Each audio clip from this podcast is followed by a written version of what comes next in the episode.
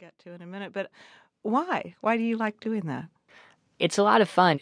I wanted to write something personal and confessional and honest.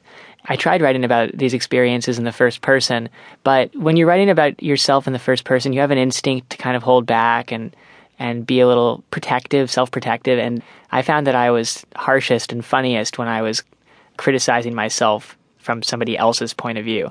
And so that's why I have a story from the perspective of a hamster whose wife I murdered by mistake and stories like that because it allowed me to be harsher and hopefully funnier.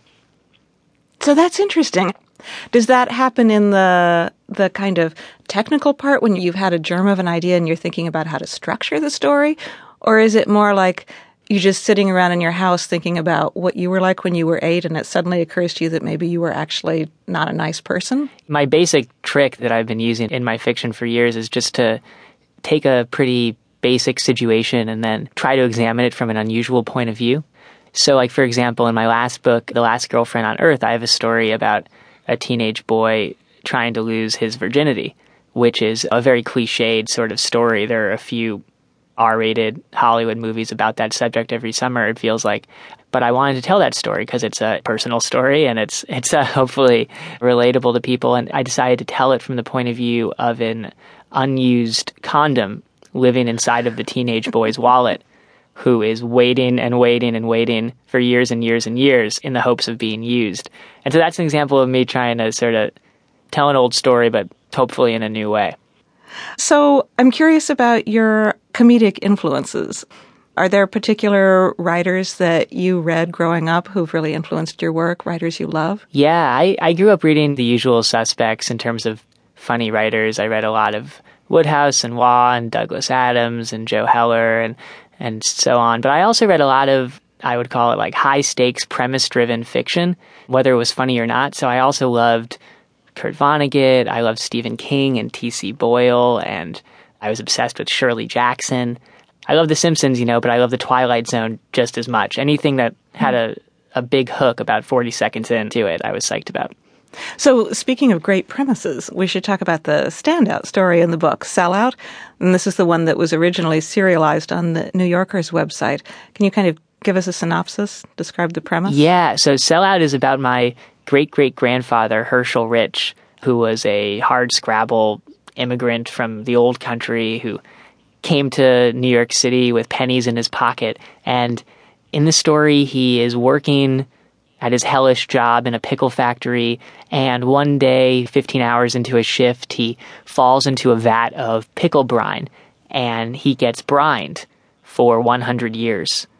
And he emerges in present day Brooklyn, unaged. And the scientists introduce him to his great great grandson, who is me, Simon Rich. And we become roommates. And he does not like me. and it's about our sort of struggle to get along. And the, the thing he doesn't like about me is how much stuff I take for granted because I'm always complaining about spotty internet access or, you know, when, when the computer is slow. And meanwhile, he's watched much of his family die, you know, of cholera and various other ailments. So it's a story about how sometimes I lose perspective and, and take things for granted. And I wanted to to, to write a story like that to kind of jolt myself back into self awareness. Could I get you to read a an excerpt from it to get a sense of Herschel's voice? His voice is just so distinctive. Yeah, so in the story, Herschel and his great great grandson, Simon Rich, they get into uh, a fight, and Herschel storms out of the brownstone where Simon Rich lives, and he decides to strike out on his own.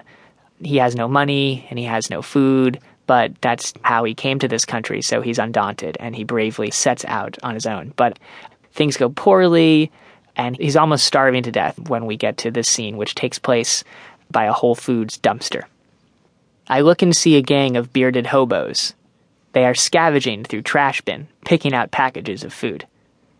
Check the sell by date, one says. I bet these things aren't even stale. It is amazing, I think, that these bums have so happy a spirit. I decide it is safe to introduce myself. I step out of the shadows and hold up my palms in show of peace. I am Herschel, I say, from village of Slupsk. Cool, one of them says, an international student. Another one squints at my wool and pokes his fingers at the buttons. Where'd you get this? he asks. From a thrift store? I make it from old rags, I admit.